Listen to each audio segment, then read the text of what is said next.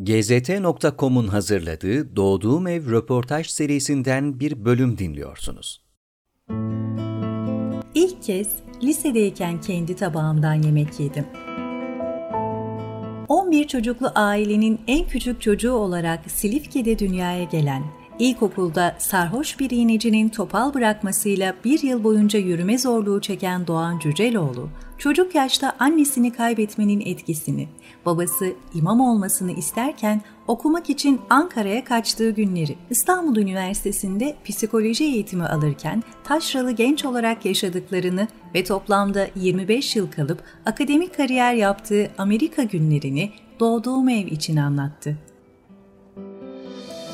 1938'in Şubat ayı, Mersin'in Silifke ilçesi ve Mukaddem Mahallesi. Doğan Cüceloğlu nasıl bir evde doğdu? Becilli Sokak No 1. Benim doğduğum ev bir e, çıkmazın içindeydi. Böyle geniş bir kapıdan avluya giriliyordu. Sol tarafta e, bir tek oda vardı. Sağ tarafta iki katlı bir ev vardı ve ahşaptı. Ondan dolayı yürüdüğü zaman gıcır gıcır gıcır gıcır sesler duyuluyordu. Ee, hatırlıyorum o iki katlı evin bu alt kısmında beton vardı. Tabii çocukluk gözümle baktığım zaman çok büyük gözüküyordu bana. Şimdi çok çok e, eskimiş durumda. Ee, her Silifke'ye gidişimde ziyaret ederim ve bütün anılar geri gelir. 11 çocuklu bir ailenin son, annenizin 6. çocuğusunuz. Anneniz babanızın 3. eşi. Bu durum evde nasıl bir ortam oluşturuyordu? Şimdi babam ilk eşi Behiye Hanım'la evlenmiş ve ondan 5 oğlu olmuş. Behiye annemiz rahmetlik olmuş. Ondan dolayı e, işte komşulardan başka bir e, bulmuşlar. Babam tahmin ediyorum daha hala 32, 34, 35 yaşlarındaymış yani öyle. Ee, onunla evlenmiş fakat o da doğum anında vefat etmiş. Yani babam bayağı çile çekmiş. Benim annemin de ikinci eşiydi bu. İlk annem ilk 19 yaşındayken e, bir kadıyla evlendirilmiş. Kadı da 60 yaşından mı neymiş? Ee, yani böyle bir nevi toplumsal tarih çıkıyor incelediğin zaman.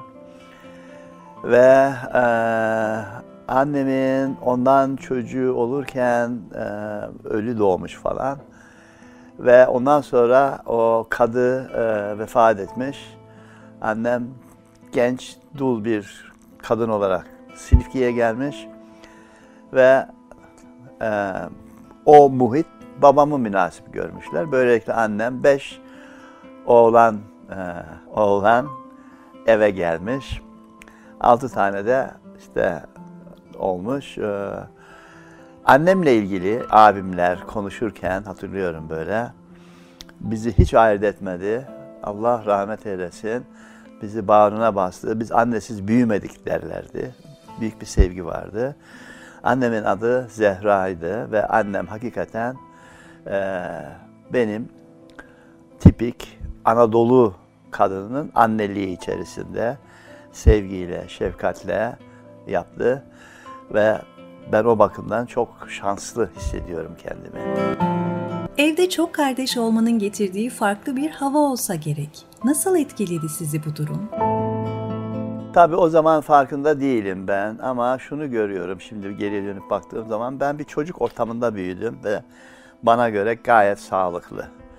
Yani e, büyüklerin denetiminden ziyade çocukların arasında oynayarak ben hayatı öğrendim.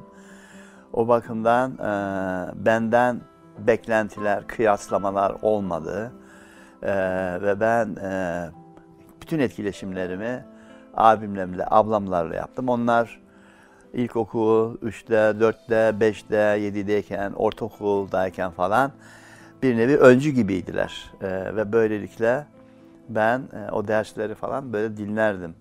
İşte soba yanardı, elektriğimiz yoktu, lamba durumu vardı. Doğanın içerisinde tavuğumuz vardı, kedimiz vardı, köpeğimiz vardı, ineğimiz vardı, eşeğimiz vardı, akrebimiz, çıyanımız hepsi vardı. Ee, ve böylelikle avar derdik. Ee, marulumuzu, patlıcanımızı, domatesimizi, biberimizi kendimiz yetiştirirdik. Kuyudan su çekerdik. Akarsu da yoktu. Sucu ellez içecek su getirirdi Göksu Irmağı'ndan. Ve öyle bir yolculuk içerisinde büyüdüm.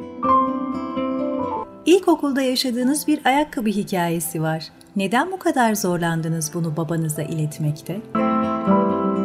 11 çocuk ve babam işte e, babam şair ruhlu birisiydi ama iyi bir esnaf değildi. E, ve evde bu sıkıntılar söz konusu olurdu. E, yani ne olacak işte battı batacak dükkan falan hadisesi. Ben de doğuştan tahmin ediyorum hassas biraz içe dönük birisiyim. Yani aynı kaptan yemek yiyoruz. Yani hatırlıyorum böyle kaşığımı çok doldurursan ne olan bedava buldun yiyorsun diyeceklermiş gibi geliyordu bana. Onu bile çok doldurmuyordum böyle sıkılıyordum. Ee, onun için yeni ayakkabı, yeni elbise falan konusunda hiçbir beklentim yoktu. Öğretmen e, rahmetlik Muazzez Aktolga aileyi tanıyan birisiydi. Bir gün dedi ki evladım çok dedi eski, senin ayakkabının değişmesi lazım falan dedi böyle. Ben de nasıl söyleyeceğim bunu?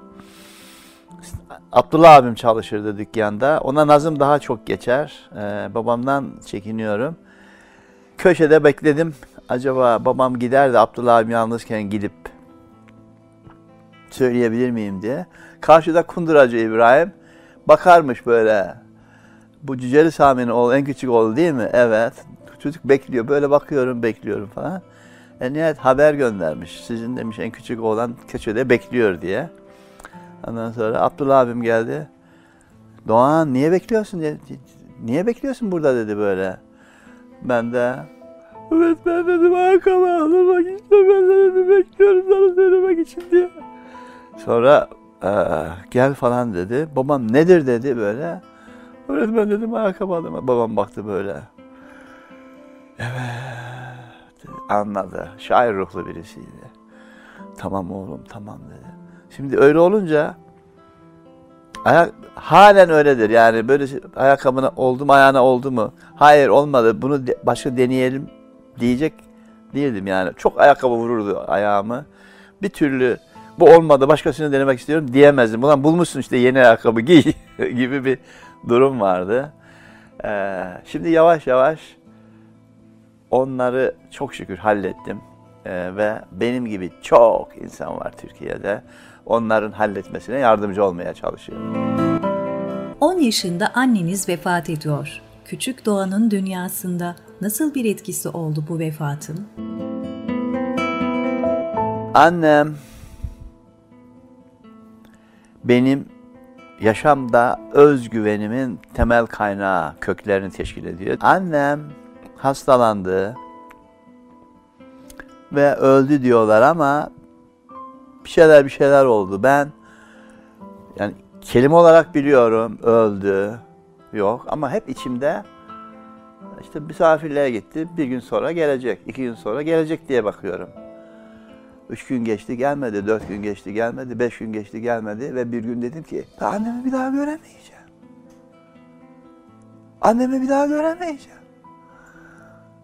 O zaman ölüm. Ölüm o zaman farkına vardım. Bir daha göremeyeceğim. Ve kaç, kaçtım mezarının başına gittim. Ve orada toprağın altında annem ve böyle kala kaldım. Annem bir daha göremeyeceğim. Annem öldü. Eve geldim. Babama bakıyorum. Diyorum Allah'ım inşallah babam ölmez. Ölüm öğrendim artık. Demek ki ölünebiliyor. Ve o gün şu tabii babam da kendine özgü bir sürü sorunları var, sıkıntıları var. Ve kendisi de 4 yaşından itibaren babasız büyümüş öyle bir durumda.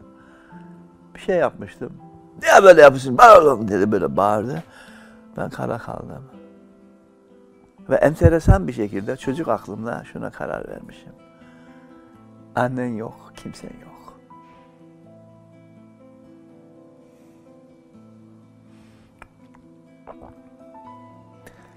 Ve böyle bir karar verdiğimi yıllar sonra anladım. Annen yok, kimse yok. O zaman kimsen yoksa senin bir şey istemeye hakkın yok. Sadece başkalarını memnun etmeye çalışırsın. Annen yok, kimse yok. Ve bunun farkına vardığım zaman tabii kendimi yavaş yavaş fark edip hem yaşam ekibimi keşfetmeye çalışıyorum hem de kendimi var etmeye çalışıyorum. Çünkü yolculuk yapan birisi var. Onu fark etme meselesi. Böylelikle eee, bir farkına varış yolculuğu halen devam ediyor. Ve farkına vardığım derecede farkına vardırmaya çalışıyorum paylaşarak. Sonrasında analığınız Ayşe teyze ile nasıl bir iletişim kurdunuz? Sanırım aranız iyiymiş. Evet. Yani o okuma yazması olmayan birisiydi. Biz yörük karısı diyorduk. Ee, şivesi olan, inek bakmayı seven, sağan, tarladan ot toplayıp gelen ee, ve ineğe veren birisiydi. Ve ee, köy ortamında bir yörük köyünde yetişen birisi olarak doğaya açık, eee, can kavramını keşfetmiş birisiydi. Hatırlıyorum ben eee, işte 10 yaşındayım. Biz lastik derdik o sapan taşıyla ficik dediğimiz bu serçe kuşuna atıyorum. Yavrum atma dedi. Kadına da gıcığım. Annemin yerine gelmiş gibi görüyorum. Ne var dedim, mandak gibi güp küçük kuş dedim. Yavrum dedi, canın büyük küçüğü olur mu? Allah her birine bir can vermiş. Vurma yavrum, günah dedi. Tam anlamadım ama durdum. Hakikaten atmadım. 42 yaşındaydım bunun ne demek olduğunu anladığımda. Ve Amerika'daydım. Vay dedim ya. Vay vay vay. Bu kadın biz dediği zaman tüm canları kastediyor. Ben o zaman benim halk kültürümü, Türk kültürümü keşfetmeye başladım. Ve bu zenginlik muhteşem bir şey. Ve o zenginliğin hakkını vermeye çalışıyorum hakikaten. Ee, biz. Canın büyük küçüğü olmaz. Allah her birine bir can vermiş. Aynı ekipteniz ve senin sorumluluğun var. O sorumluluğun farkına varıp gereğini yerine getirmeyin, getirmeye başladığın zaman insanın hayatında anlam oluşuyor. Ismarlama gelmiyor bu. Farkına varman lazım. Allah rahmet eylesin. Ben farkına vardığım zaman o 6 ay önce falan vefat etmişti. Dedim bak bak bak. Onun dizinin dibine oturup sohbet ederek neler keşfedebilirdim acaba? Ama sonradan farkına vardım. Allah rahmet eylesin. İlkokulda bir rahatsızlık geçiriyorsunuz ve bacağınızın kısa kalmasına neden olan bir süreç yaşıyorsunuz. Nasıl gelişmişti? Ben e, ilkokula gittiğim zaman e, oldu bu. İlk deneyimim öyle oldu aslında. E, ilkokula gittim. Silifke Milli Eğitim Müdürü'nün karısı mualla öğretmen, öğretmenimiz oldu. O zaman eti senin kemiğin benim. Yani öğretmen dediğin çekinilecek birisi. Mualla öğretmen de korkulacak bir öğretmen de içeriye girdi. Efendim e, liseden okumaya başladı. Mehmet Doğan Cüceloğlu dedi. Şimdi Cüceloğlu diye hiç duymadım ben ismini. Cüceller derlerdi bize. Mehmet hiç duymadım. O da göbek adımmış. Kimse söylemedi. Doğan cüce kısmı geliyor. Sağıma soluma baktım. Ben olabilirim ama emin de değilim. Ondan dolayı böyle baktım. Mehmet Doğan Cüceloğlu dedi biraz daha sinirlenerek. Çocuk aklımda anladım. Bu kadın dedim gittikçe sinirlenecek. Benim olma ihtimalim de var. Bayağı tutuyor yani. Onun için korkarak el kaldırdım. Şöyle bir bakışı vardı böyle. Adını dahi bilmiyor bakışı. O kadar gücüme gitmişti ki. Sonra düşünüyorum acaba diyorum bu iletişim alanını seçmem ondan dolayı mı diyorum bazen. Bir şeyde yanımda Şükrü diye şimdiki kafama göre yani hiperaktif olan bir çocuk vardı. O duramıyordu yerinde. Ona geldi. Atır falan şeklinde bir, bir iki vurdu. Çok korktum, soğudum, okuldan soğudum. Oy ben sınıfta kalırım, okula gelmek istemiyorum böyle. Korka korka eve gittim. Sıtma her güz döneminde, sonbaharda bizi yoklardı Silifke'de. Zannederim sıtma oldum. O üzüntü falan da böyle bir araya karıştı. İğneciyi çağırdılar. Kinin vurduracaklar. Ee, İğneci İsmail. Adam alkolik, sarhoş gelmiş. Ve damara, sinire denk vurdu. Hissettim onu böyle. Ah! Ve o iğne falan hepsi sinire girdi. Ve ben hislerimi kaybettim. Ve topal oldum.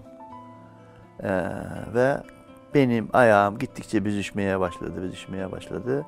Böyle bileğim gibi büzüştü falan. Annem e, sağa sola sordu. Ne yaptı bilmiyorum artık. İşte zencefil, zeytinyağı bilmem ne ovmaya başladı iki ay, üç ay sonra. Sıcak, lapa koyuyor. Kendine özgü fizik terapi uyguladı ve işledi. Üçüncü, dördüncü ayda kan yürüdü. Yavaş yavaş hissetmeye başladım. Ama bacağım iki buçuk santim kısa kaldı ve benim ayağım bellidir yani hala o var. Ve onun kendine özgü sorunları var dengemde falan. Ve e, ama bir yıl sonra yürümeye başladım ve ondan sonra okula gittim. Korkarak gittim. Muazzez Aktolga, Allah rahmet eylesin. Yeni mezun olmuş, nişanlı, ilk deneyimi sınıfa girdi. Ay sizler ne güzelsiniz dedi. Haydi hep beraber bir şarkı söyleyelim dedi. Ben dedi şimdi söyleyeceğim siz tekrar edeceksiniz dedi. Geçerken böyle başımı okşadı. Bana baktı gülümsedi. Vah! O gün çıktım. Mukaddem Mahallesi'nin tozlu sokaklarında öğretmenimi seviyorum, okulumu seviyorum, sınıfımı geçeceğim ben diye gittiğimi hatırlıyorum. Babanız çocukları için defterler tutarmış. Sizin de bir defteriniz var. O defteri hiç gördünüz mü? Hala bende. Evet. Bu Damdan Düşen Psikolog diye bir kitap yazdı Canan Dila. Orada resmi de var onun. Ee, şimdi babam düşünün o yıllarda her bir çocuğu için 11 çocuğun 11'i için de defter tutmuş. Enteresan. Aynı tür defter almış. Böyle etiketi falan yapışmış vaziyette. Tabii eee yaşı büyük olan çocukların daha çok sayfa adedi var orada an olarak tutulmuş. Ben de işte her bir sayfanın üçte biri, dörtte biri, sekizde biri dolmuş. Belki beş sayfa falan var yani öyle. Ee, ama bende o hala. Ne anlatıyor orada sizinle ilgili? Nasıl bir çocuk portresi çıkıyor okuduğunuzda? Uslu çocuk diyor, sakin çocuk diyor. Kötülük bilmez diyor. Aha diyor getirmiş bana üzüm veriyor. Aha aha diyor diyor. Ve diyor "Aa, bu çocuk diyor aa, çok iyi niyetli diyor. Sakin bir çocuk diyor. Ee, Allah gönlüne göre versin diyor. Dua ediyor öyle. Ortaokul yıllarınızda bir çerçicilik döneminiz var değil mi? Var var. Yani ben e, ortaokul döneminde nereden bilmiyorum içimde böyle bir girişimcilik var. E, kooperatife kurabiye yapıp sattım okul kooperatifine. Sonra yazları e, merkep üzerinde çeşicilik yaptım. Allah çok zordu. Ondan ama e, Abdullah abim dükkanda olan abim beni desteklerdi bu öğrensin falan şeklinde. Ve bana öyle geliyor ki hayatla ilgili güçlenip e, ayaklarımın üzerinde kalma konusunda bana çok yardım etti. O e, insan ilişkileri, hayatı anlama, zorluk, paranın değerini bilme, zamanın değerini bilme bakımından bana çok yol gösterdi. Siz ortaokuldayken Silifke'ye elektrik ve su geliyor. Öncesi ve sonrası nasıldı? Yani ben işte hakikaten ortaokuldayken o aradaki farkı görebildim. Bu elektriğin döşenmesi, o döşeyen kişinin elektrik çarpmasından dolayı iki hafta sonra öldüğünü öğrenmem. Acı tabii bu. Ee, ve su borularının döşenmesi, suyun akmaya başlaması, e, sucu ellezin işsiz kalması, artık millet suyunu e, evden dolduruyordu. E, prizlerin olması, duvarların üstünde borular olurdu. O elektrik şeyi. Ondan sonra priz olurdu. E, Yalçın diye bir arkadaşım vardı. O borulardan birisini eliyle dokunuyordu. Yalçın dedim bir elektrik versem dedim şimdi bir şey olmaz dedi. Fişin birine soktum onu sonra o şeye dokundurdum boruya. Aa, dedi böyle çarptı onu. Bütün bu anılarım orada var. Ee, lamba değiştirme, e, lambanın sönmesi, o lambaya eliyle dokunduğu zaman sıcak olup of diye bütün onları denedik.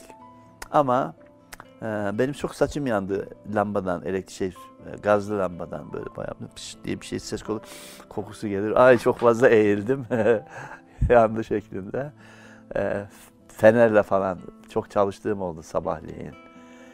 Ondan hakikaten e, önemli bizim toplumun gelişim aşamalarının öyküleri. GZT.com'un hazırladığı Doğduğum Ev röportaj serisinden bir bölüm dinliyorsunuz. Yeni bölümlere herkesten önce erişebilmek için GZT uygulamasını iOS ve Android marketlerden indirebilirsiniz. Ortaokulu da Silifke'de okuyorsunuz ama lise yok ve siz okumak istiyorsunuz. Babanız imam olmanızı istiyor değil mi? Ben iyi bir öğrenciydim. Ee, okulun üçüncüsü falandım yani mezun olduğum zaman. İşte okul mezuniyetinde benim aileden kimse gelmedi. Ee, neden gelmedi? 11 numaralı çocuk bilmiyorlardı mezun olduğumu. Ee, elimde diploma dükkana geldim. Babam o ne dedi? Diploma dedim. Sen mezun mu oldun oğlum dedi. Evet dedim. Ha dedi baktı. Şimdi ne olacak dedi. Okumak istiyorum baba dedim. Hmm dedi. Düşündü. Ya oğlum dedi. Şimdi babam evvelden benim e, sarhoş Sami derlerdi. Rakı içer, ut çalar, sesi güzel diye söylerdi, cümbüş çalar. Ve e, oğullarını falan haydi bakalım deyip böyle harman dalı çalar, oynatırdı. Hatırlıyorum ben hayal meyal. Ben 6 7 yaşındayken bir komşumuz geldi. Topal Hoca derdik. Ee, o e, Nakşibendi tarikatındanmış. Babamla konuşa konuşa babam o tarikata girdi. Sigara falan içerdi, sigarayı bırakmadı, bıraktı. Ve ondan sonra yavaş yavaş bizlere dini öğretmeye başladı. Oturun bakalım. Besmele çekin derdi. Ben iyi taklit ederdim onu. E, Önce billahi babam yapardı. Şahinam en bilmem eşek arısı soksun dilini derdi. Ona bak dedi bak ne güzel söylüyor bak. Bir daha söyle bana. Ve e, babam hayat felsefesi değişti, giyinişi, sakal bırakmaya başladı falan.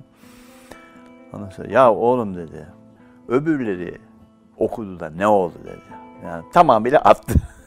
Yarın dedi ölsem mezarıma, mezarıma gelip Yasin okuyacak yok dedi. Gel seni imam yapalım dedi.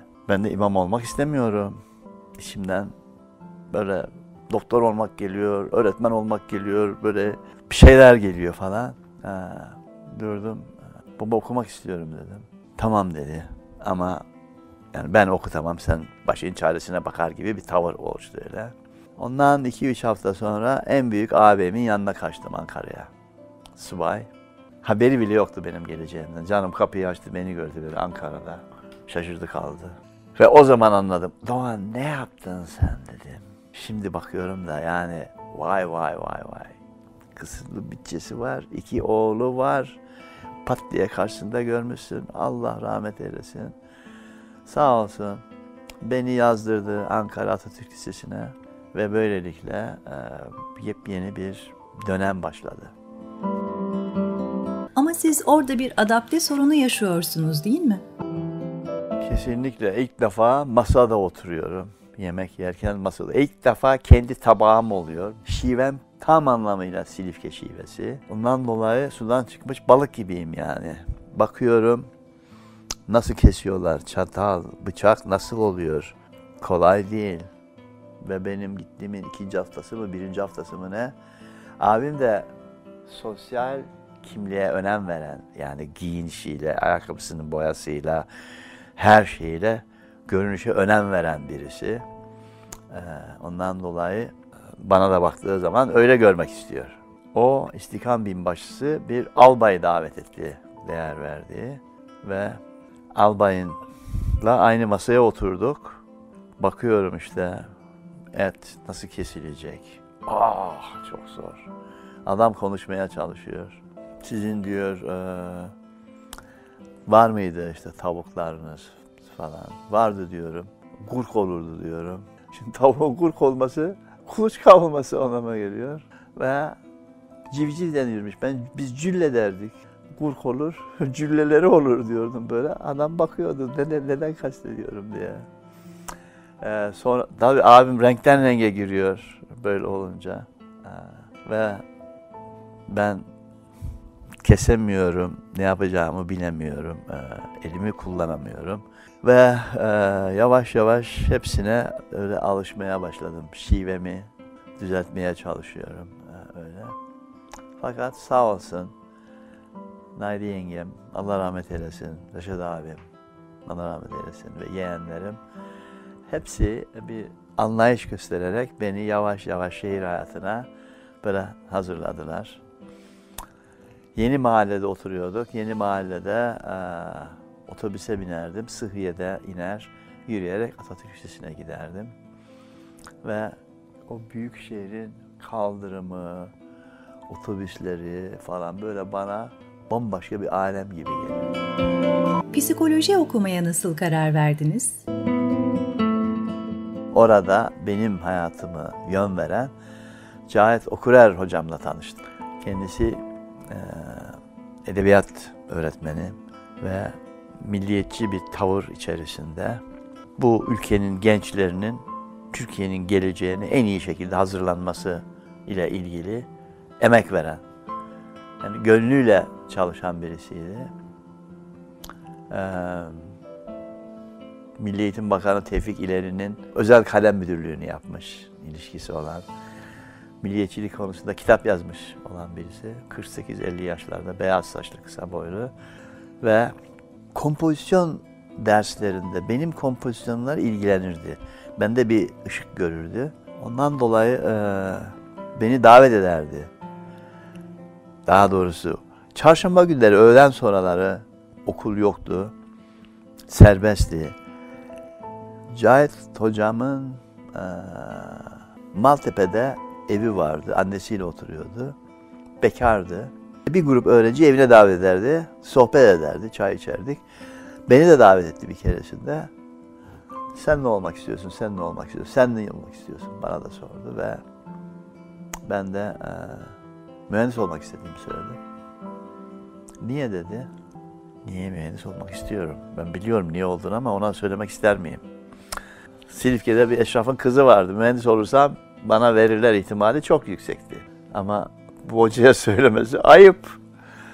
Onun için vatana millet hizmet için dedim. Gülümsedi. Vatana millet hizmet için dedi. Mesela bilim insanı olmak istemez misin dedi. Mesela psikoloji alanında dedi. Hem dedi bireyin hem toplumun psikoloji sorunları ilgilenir.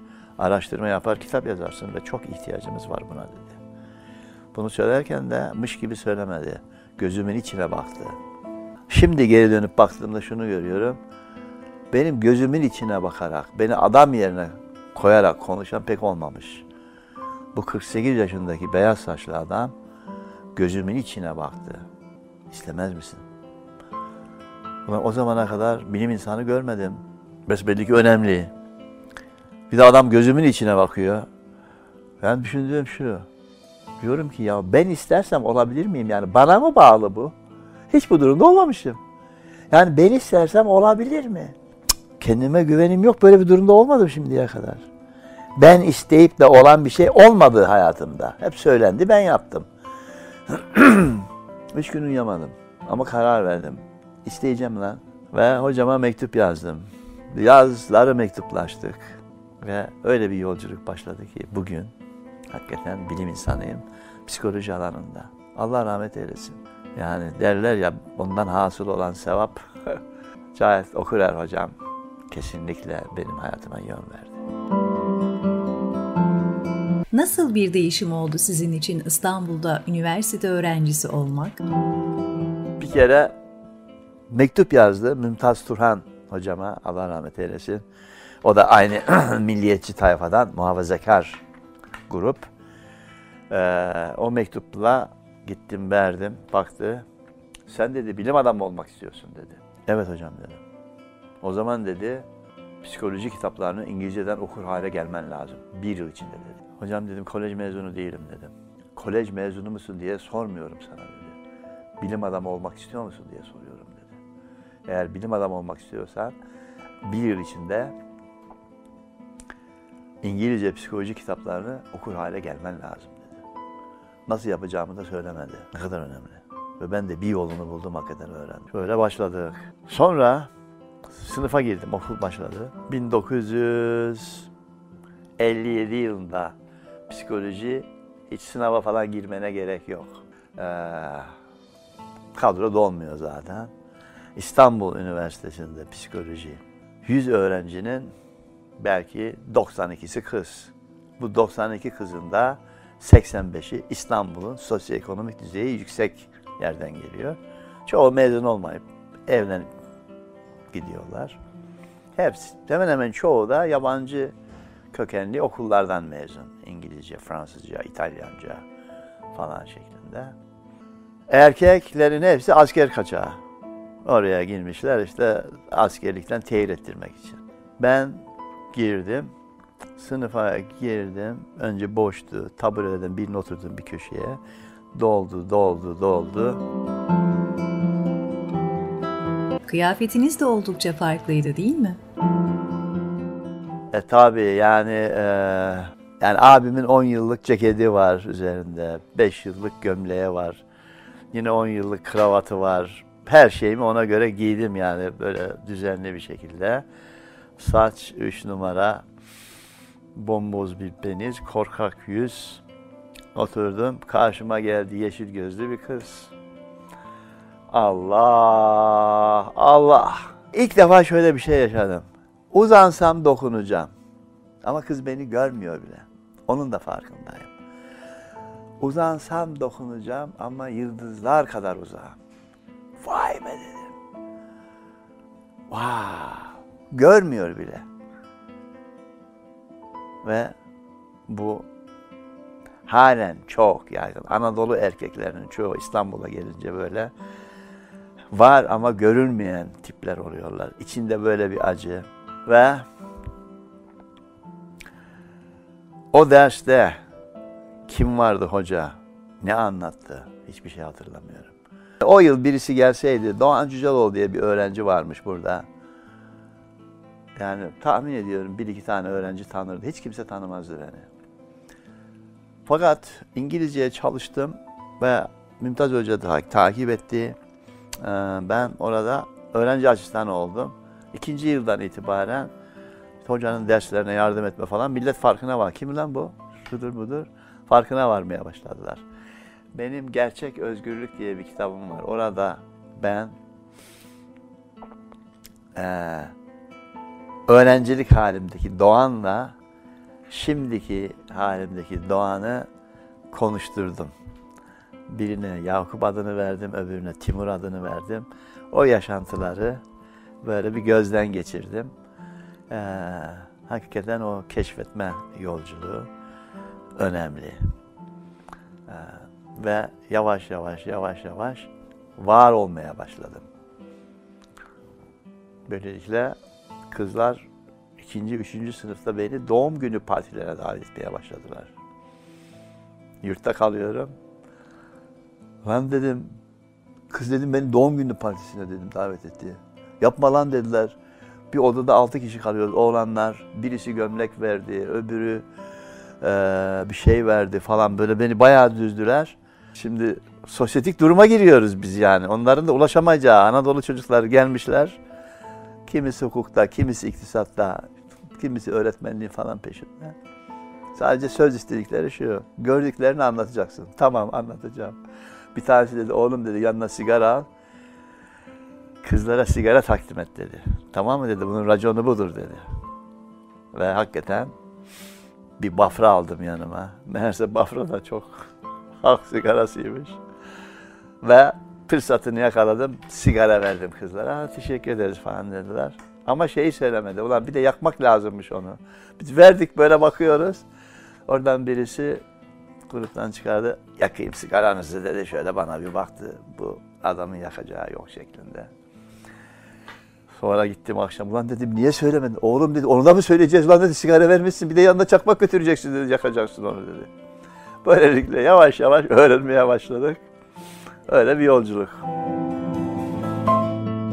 İstanbul'dan sonra Amerika'da yaşamla yüzleşmeniz nasıl bir sayfa açtı hayatınızda? Yani baktığım zaman e, Silifke Mukaddem Mahallesi'nden çıkıp e, Ankara'ya gelmek, o keşif.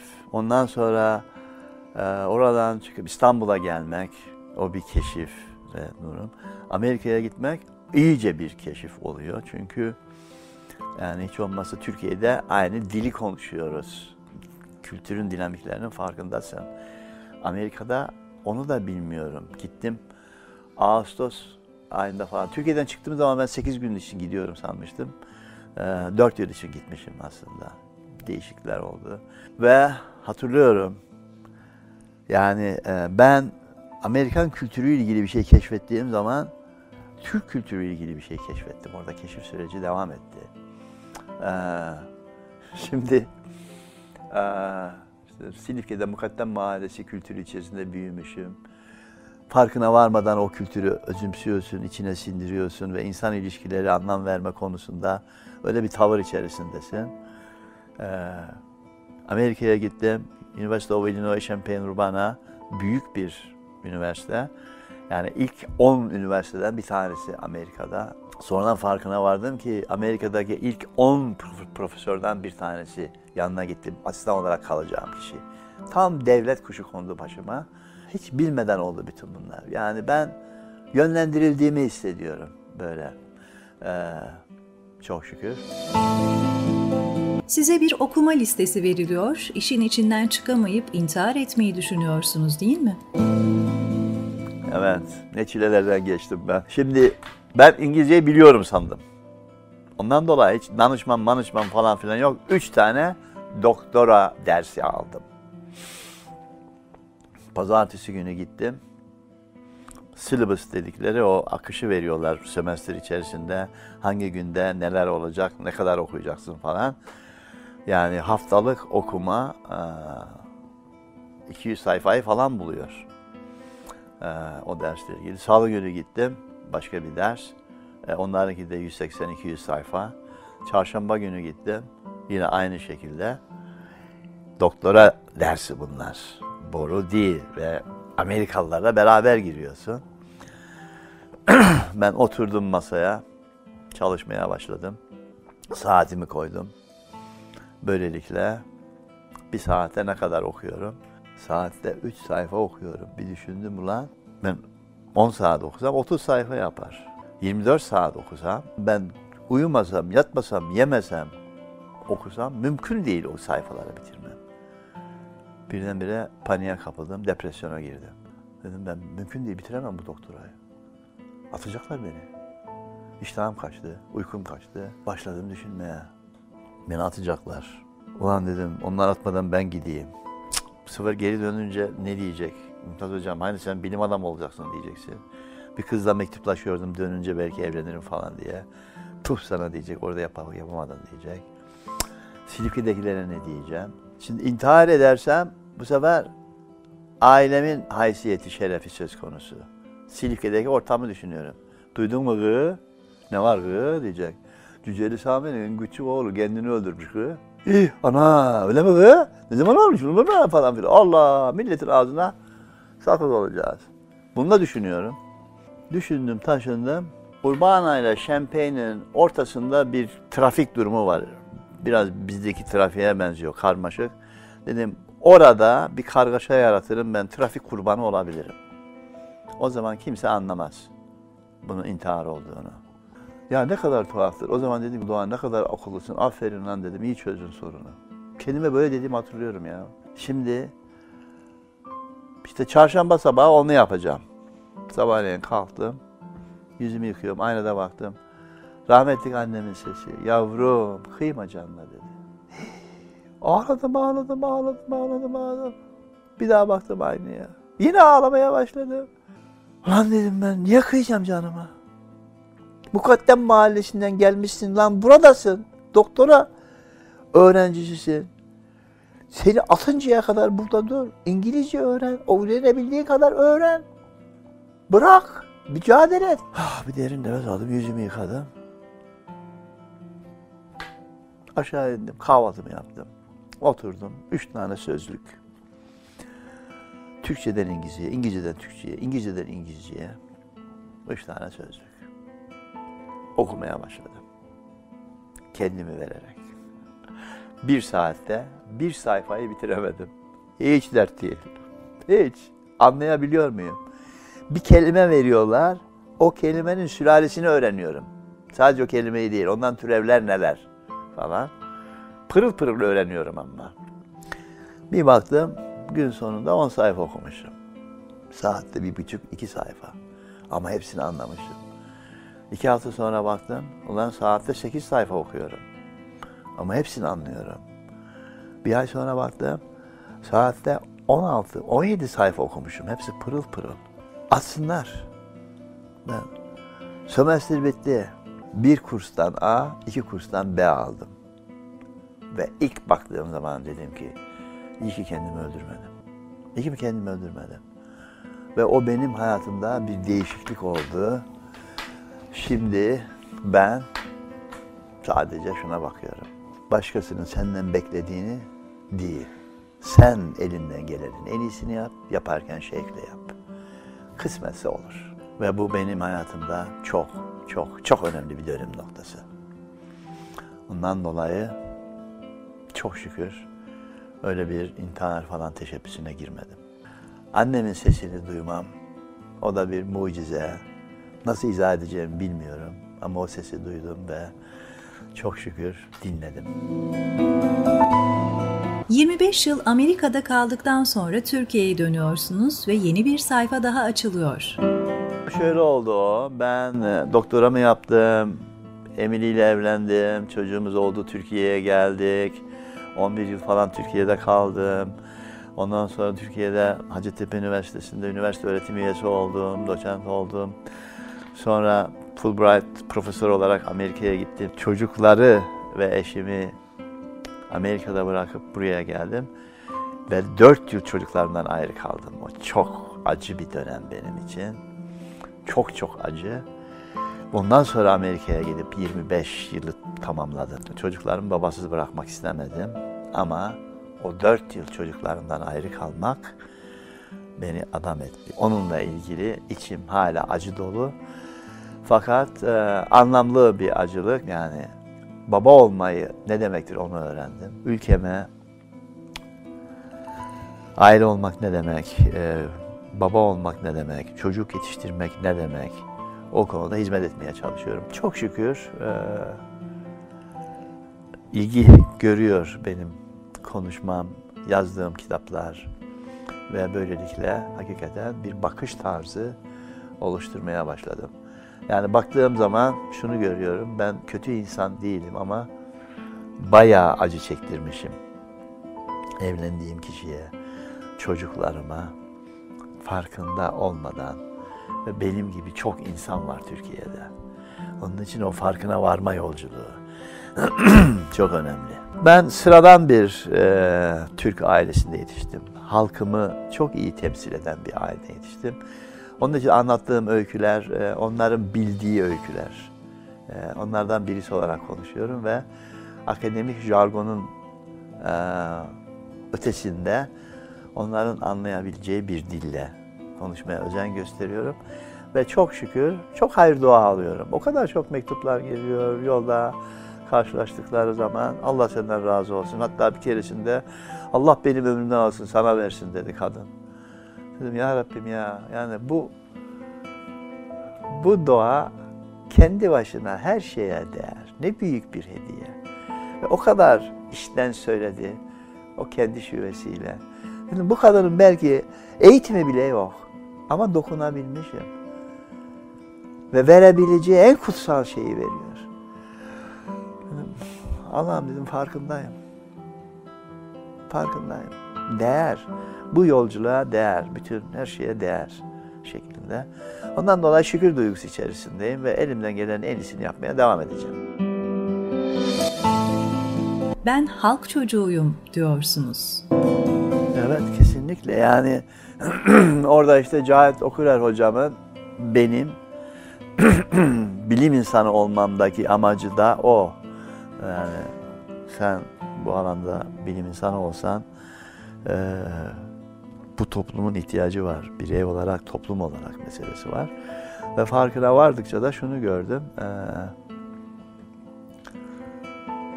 uzun vadede her toplumun olduğu gibi e, Türkiye'nin de sorunlarını çözecek olan Türk vatandaşları. Onun için vatandaşın bilincinin gelişmesi, vatandaşın sorumluluğunun farkına varması, vatandaşın kendi iç dünyasında o sorumluluğun farkına varıp dürüstçe kabul edip kolları sıvaması meselesi var. Ondan dolayı vatandaş olmadan vatanın geleceği ile ilgili garanti içinde olamazsın. Onun için o vatandaşımızı olabileceğin en iyisi olmasına hizmet etmek meselesi var. Çok şükür bu yolda e, devam ediyoruz ve e, bence iyi gidiyoruz diye düşünüyorum. Bir de tasavvufi bir yönüm var benim diyorsunuz. Bu yönü neye borçlusunuz ve bu size neler kattı? Yani ben yurt dışındayken dediğim gibi şeyin farkına vardım. Ee, canın büyük küçüğü olur mu ne demek? Ve e, şimdi insana da baktığım zaman psikolojik olarak ben insan ilişkileri, iletişim, e, bilişim, e, psikolojisi e, ile ilgilendikçe e, ve alanım iletişim olduğundan dolayı böyle bakmaya başladım. Şimdi farkına vardığım şu bir, iki insan birbirinin farkına varınca iletişim başlar. Bu bilincin geliştirilmesi lazım. Ailede, anaokulunda, iki insan birbirinin farkına varınca iletişim içinde olduğunu farkında olacaksın ve bundan sorumluluk alacaksın. Henüz daha bu bilinç tam gelişmiş oturmuş değil. Yani seminer verdiğim yerlerde birçok insan beni böyle dinliyor. Bir, bir tanesine dedim ki bana küfreder misin dedim. Estağfurullah dedi. Rica ediyorum dedim. Olur mu dedi. Dedim. Doğan Cüceloğlu Allah senin belanı versin der misin dedim.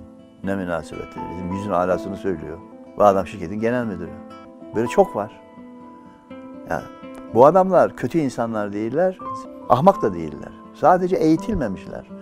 İletişim içinde olmanın bir sorumluluğu var. Onun farkına varacaksın. İkincisi, sık sık aynı sosyal ortamdaysan o zaman ilişki başlıyor. İlişki içinde olmanın bir sorumluluğu var. Farkında olman lazım. İlişki içindeki insanlar tanıklık, birbirinin tanıdığı oluyor. O tanıklığın bir sorumluluğu var. Çok önemli.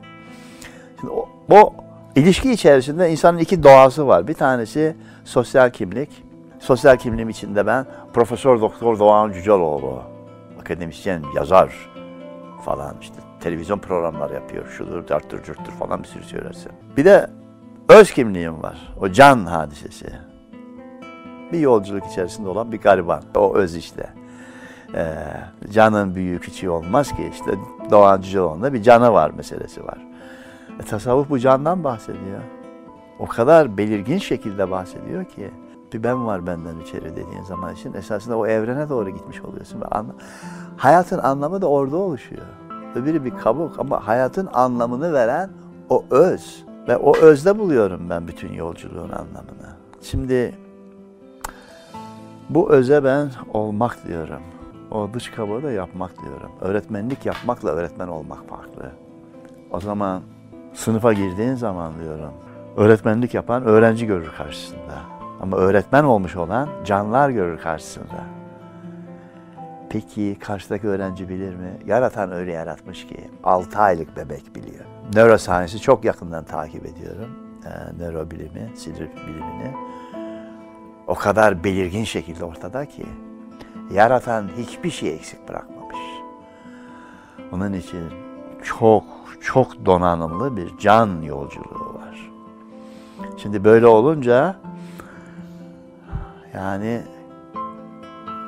nasıl bir yolculuk içinde olacak? Bunun farkına varmayı çok önemsiyorum ve farkına vardırmayı çok önemsiyorum.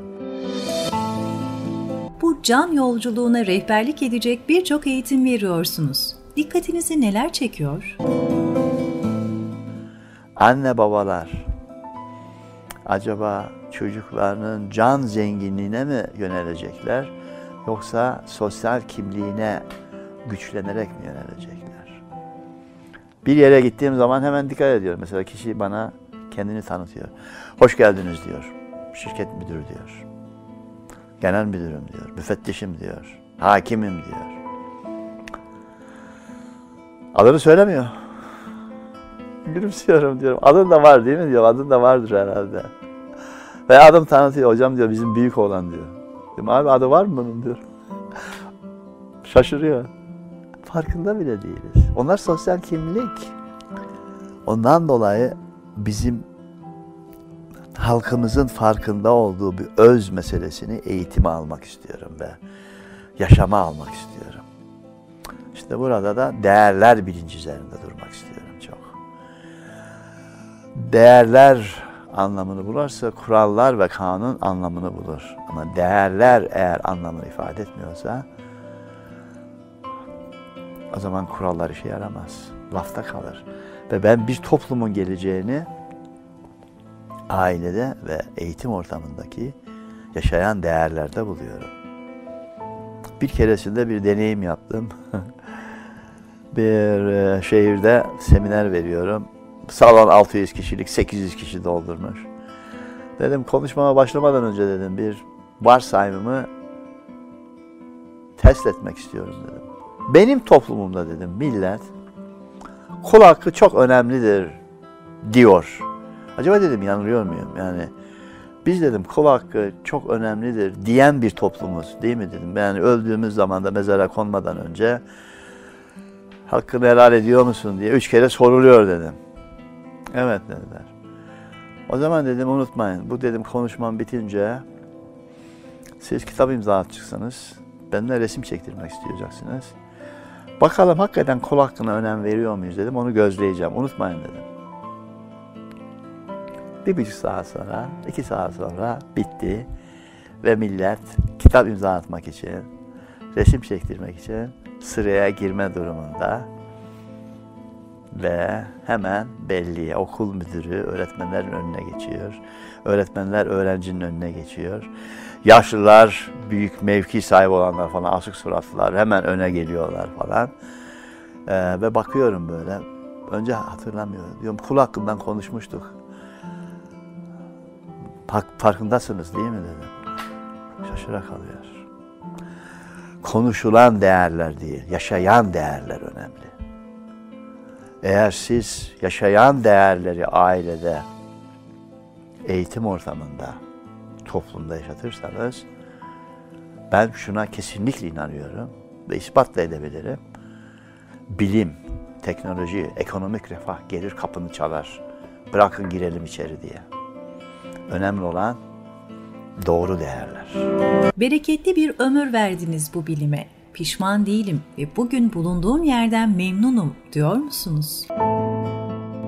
Kesinlikle, kesinlikle şükür duygusu içerisindeyim. Doğan ve doğacak olan bütün çocukların olabileceklerinin en iyisi olması yolunda anne babalara, öğretmenlere hizmet veriyorum. Doğan her bir çocuk kutsal bir emanet. Bunun farkına vardığımız zaman bunlar müthiş bir potansiyel.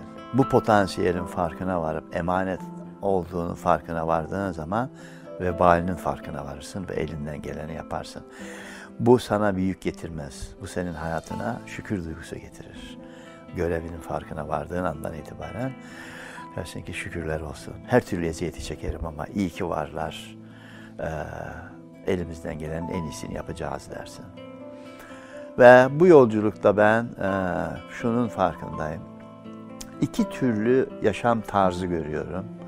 Bir tanesi dış odaklı tanıklıkın önemli olduğu. Annem ne diyecek, babam ne diyecek, öğretmen ne diyecek, işte otoriteler ne diyecek türünden bir bakış tarzı içerisinde bir gidiş. Böylelikle sürekli bir dışarıya hesap verme durumu var. Bir de iç tanıklığa önem veren bir yolculuk. Yani bu dış tanıklık hep bir denetlemeye dayalı oluyor. İç tanıklık önem vermesi ise e, gelişime dayalı oluyor.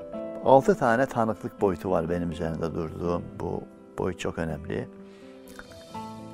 Her zaman bu var ve yaratan bu altı tanıklık boyutunu e, bizim içimize program olarak zaten koymuş vaziyette.